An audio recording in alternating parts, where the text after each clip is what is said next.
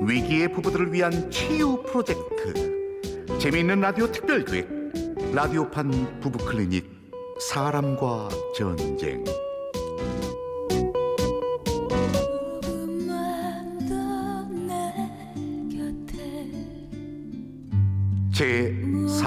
48화 누나와 사는 총각 남편 일부 언제나 말없이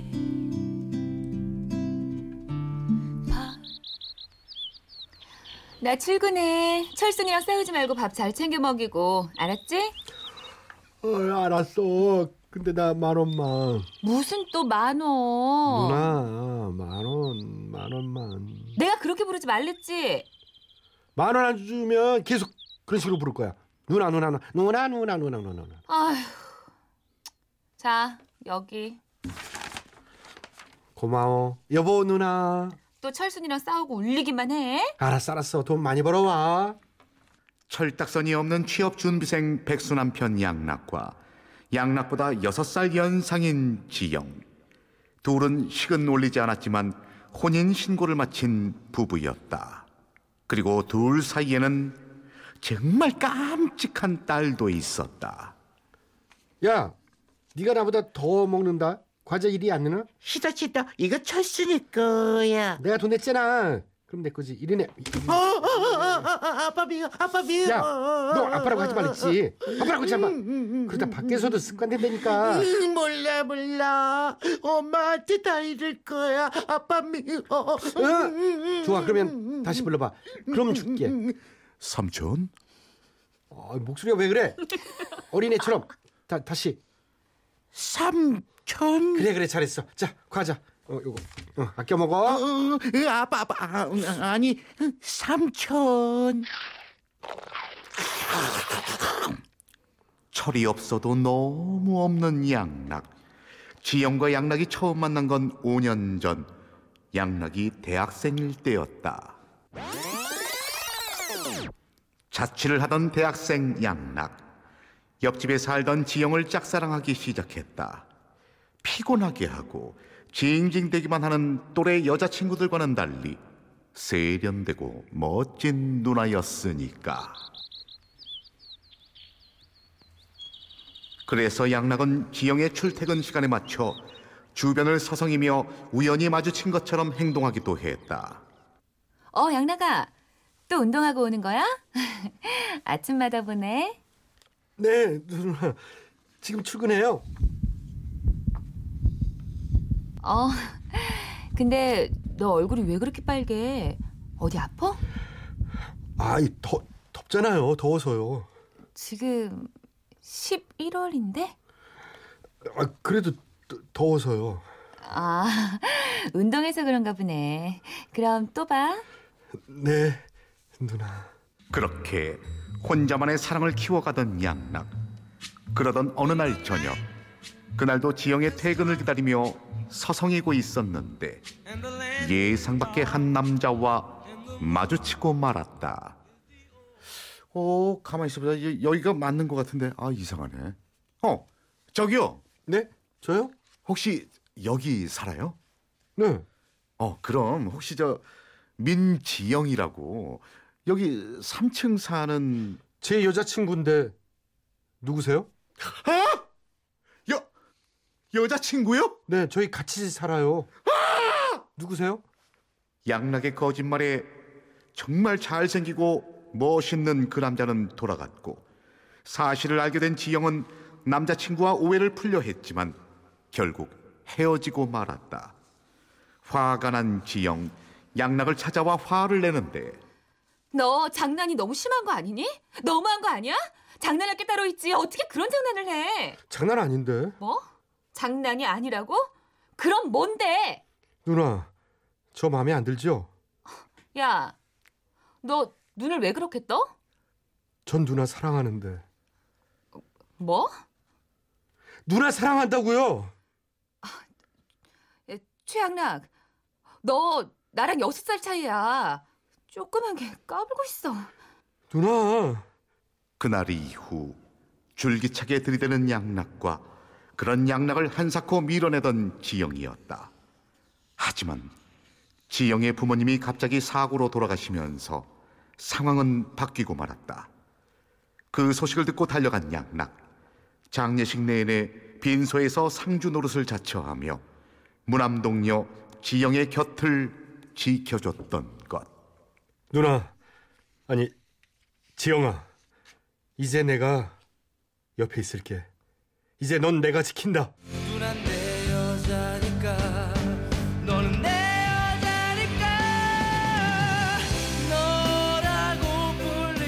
뭐지 뭐지? 어우 이 저 이 손발 오 어우 이 닭살 어우 이 손발 오글거리는 이 느낌 뭐지? 하, 뭐 어쨌든 그렇게 자연스럽게 둘은 동거를 시작했고 양락은 부모님의 반대를 무릅쓰고 혼인 신고를 했다. 그리고 둘 사이에서 예쁜 딸 철순이까지 태어났던 것. 하지만 이 드라마 같던 사랑은 점점 현실이 되어 갔다. 대학을 졸업하고도 취업 준비 중인 백수 양락은 바지 속에 손을 넣어 벅벅 긁는 아저씨가 되었고 세련되고 고상했던 지영은 그런 양락과 딸 철순을 먹여 살리느라 직장을 다니고 있었다. 여보, 나왔어. 철순아. 아, 저녁에 어딜 간 거야? 여보, 철순아. 아, 설마 또?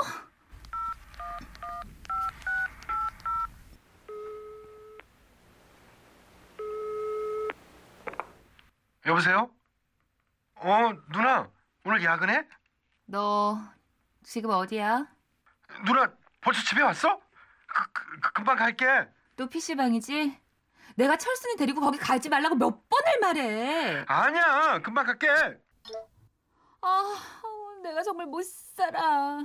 아주 그냥 집에 오기만 해봐. 잠시 후 집에 달려온 양락과 철순. 하지만 양락은 왠지 다른 날과 달리 당당했다. 아 누나 아니 여보 내가 PC방을 가려고 간 게 아니고 이유가 있었다니까 이유?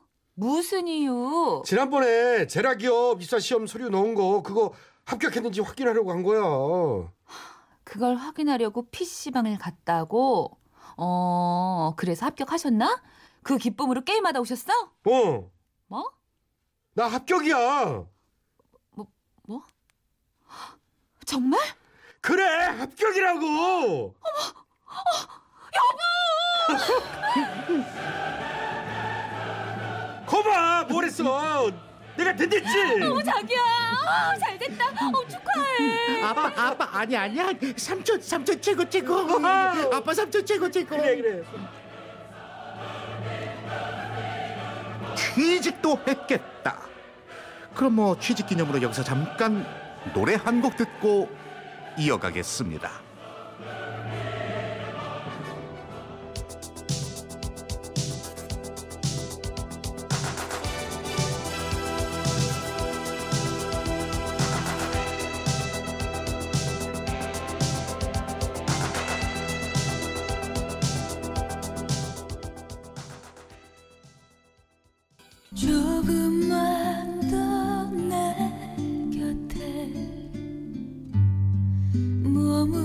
제 48화 누나와 사는 총각 남편 2부 말없이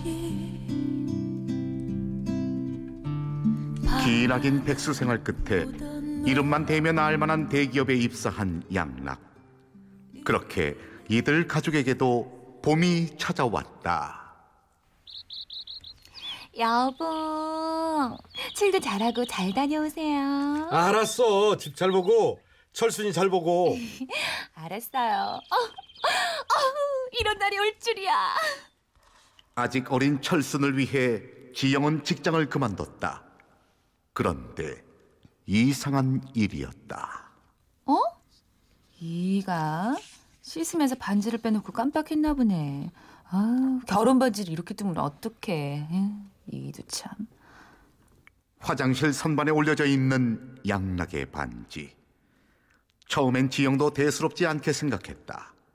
그런데 며칠 뒤 침대 서랍에서 또 양락의 반지를 발견한 지영. 그날 저녁 양락에게 물었다. 뭐야 당신? 왜 반지 안 끼고 서랍에 넣어놨어? 어 그거 그 일하는데 불편해서 그러지. 그래도 결혼 반지잖아. 습관되면 안 불편하니까 끼고 다녀. 이제 당신도 서른 둘이라 총각으로 오해받는단 말이야. 에이 누가 그럴 리 없으니까 걱정 마. 그렇게 몇 달의 시간이 흘렀다. 그날도 양락을 출근시키고 철순을 어린이집에 데려다주고 온 지영이었다. 그때 갑자기 집으로 걸려온 전화 한 통. 여보세요? 네, 맞는데요. 뭐라고요? 교통사고요? 출근길 교통사고를 당해 양락이 병원에 있다는 소식이었다. 바로 병원으로 달려간 지영. 자기야, 어, 자기야, 이게 뭐야? 괜찮아? 어? 아안 죽어 안 죽어. 근데 어쩌지? 갈비뼈가 나가서 이 사주는 입원하라는데. 입원해야지. 뭘 어떡해. 회사에다가는 내가 연락할게. 아니야 아니야 내가 연락했어 벌써. 뭔가 수상할 정도로 화들짝 놀라는 양락이었다. 다음 날 병원에서 양락의 간호를 하다가 양락이 검사를 받으러 간 사이 병실에 손님이 찾아왔다. 어, 여기 최양락 씨. 아, 네, 맞아요. 잠깐 검사로 내려갔는데, 누구세요? 아, 안녕하세요. 전 같이 일하는 직원이에요. 어머. 아, 어서 오세요. 아, 이렇게 와주고. 말씀 많이 들었습니다. 아, 예쁘시네요. 아, 아유, 제가 화장도 못하고 그냥 집에서 와서 아, 상태가 영 아닌데. 어우, 아니에요. 아이 낳고 이 정도면 어우, 정말 미인이신 거죠. 아, 저 이거라도 좀 마셔요. 마셔요. 네. 어, 근데 철순이는 어딨어요? 어머, 헉, 우리 애 이름까지 알아요? 아, 어린이집 같죠? 아우, 양락 씨가 조카 바보잖아요. 아우, 얼마나 조카 자랑을 하든지. 조, 조, 조카요? 철순이 양락 씨 조카잖아요. 네? 혹시 그럼 양락 씨 누나 아니세요? 그랬다. 어느새 지영은 양락의 진짜 누나가 돼 있었다. 양락은 혼자 몸으로 조카를 키우는 누나 집에 얹혀 사는 총각 동생이 돼 있었다. 그이가 총각이라고 했다고요? 아, 저는 이런 줄 모르고. 둘은 그럼 무슨 사이인데요? 어머, 아직 아무 사이도 아니에요. 아, 정말이에요. 아, 사무실에선 다들 총각으로 하는데. 말도 안 돼. 아, 어떡해. 바로 그때 검사를 마치고 올라온 양락. 동료 방글을 보고 깜짝 놀라는데 어 방글 씨 여기는 어떻게? 왜 그렇게 놀래? 죄진 거 있나 보지? 저- 저는 그럼 이만. 그렇게 싸움은 시작됐다. 당신 어떻게 그래? 당신이 총각이야? 우리 철순이가 조카야? 아, 아니 나는 굳이 결혼했던 얘기를 안 했을 뿐인데 그렇게들 생각해서. 그러려고 반지 빼놓고 다닌 거니? 그런 거야? 아니 누나 아니 여보 그래서 내가 바람을 피웠어? 아니잖아 그냥 결혼했다고 안 해서 오해한 거라고 조카라며? 누나라며? 하지만 혈혈단신으로 양락과 철순밖에 가족이 없는 지영은 양락을 용서하기로 했다. 그리고 그로부터 1년 뒤 지영은 또 못 볼 것을 보고 말았다. 아, 왜 컴퓨터를 켜놓고 출근을 한 거야? 에이, 참. 야 양렉 다음 주 소개팅 콜? 야 양렉 이번에 마음에 안 들어도 나 봐서 매너 있게 해라 너 지난번처럼 하면 다신 국물도 없다잉 뭐? 소개팅? 이, 이게 다 뭔 소리야?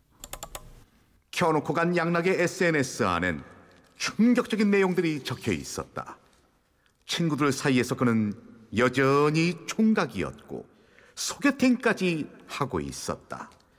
친구들 결혼식엔 혼자 참석을 했고 심지어 여자친구들에겐 어장관리 멘트까지 날려대고 있었다.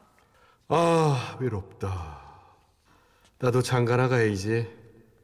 혼자 쓸쓸해서 살 수가 없네. 대체 내 짝은 어디 있는 거야? 모든 것을 눈으로 확인한 지영. 퇴근한 양락과 마주하게 되는데 아유 피곤하다. 나왔어. 에이 사람이 왔으면 내다봐야지 뭐해.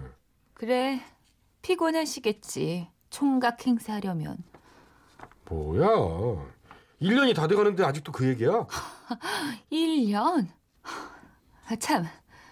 그러고 보니 당신은 왜 당신 친구들 나 안 보여줘? 뜬금없이 친구는? 나 친구 별로 없어. 그리고 사느라 바빠서 연락도 안 해. 어, 그러세요. 당신 다음 주 주말에 뭐해? 우리 철순이 데리고 나들이 갈까? 나들이 무슨 나 그날 출근해야 돼. 알잖아. 우리 회사 바쁜 거. 어. 넌 회사에서 소개팅하니? 뭐? 그리고 연락도 안 하는 친구가 어떻게 소개팅을 시켜줄까? 당신 도대체 뭘 어디서 기막혀. 그렇게 총각으로 살고 싶으면 혼인신고는 왜 했어? 왜 싫다는 사람 붙잡았는데? 아니 그게 뭔가 오해가 있나 본데. 오해? 오해 같은 소리 하고 있네. 내가 너 같은 애송이를 믿는 게 잘못이지. 애송이? 새송이도 아니고 애송이? 왜? 자존심 상해? 남편이 총각 행세하고 다닌 나보다 상할까? 아 좋아. 다시 총각으로 살아. 대신 위자료랑 양육비, 내 정신적 피해 보상까지 제대로 받을, 받아낼 테니까. 뭐, 뭐라고? 아 여보. 여보 같은 소리 하네. 당신 친구들 지인들한테 나는 혼자 애 키우는 돌싱 누나잖아. 그래. 당신 말대로 혼자 애 키우는 돌싱으로 살려고. 그게 당신이랑 사는 것보다 백 배는 나을 테니까. 아 여보 그게 그러니까. 됐어. 자그마치 5년이야. 당신에게 기회는 충분했어. 당신이랑 나 여기까지라고. 그래 내가 총각인 줄 알고 소개팅 해준다고 해서 딱 두 번 했어. 근데 당신도 봐서 알겠지만 나가서도 매너 없이 그냥 자리만 채운 거야. 변명하지 마. 정말이야 바람 핀 적 없어. 하늘을 우러난 떳떳하다고. 어? 떳떳? 하늘을 우러러? 누나, 아 여보. 필요 없어. 이혼 서류 놓고 갈 테니까 법정에서 봐. 가자 철순아. 삼촌 안녕. 쓰레기 같으니라고. 누나, 아니 여보, 더 라디오판 부부클리닉 사람과 전쟁. 제 48화 누나와 사는 총각 남편. 출연 남편 최양락 아내 민지영 동료 직원의 임방글 아내의 전 남친과 귀여운 딸 철순 그리고 나레이션의 저 이철용이었습니다.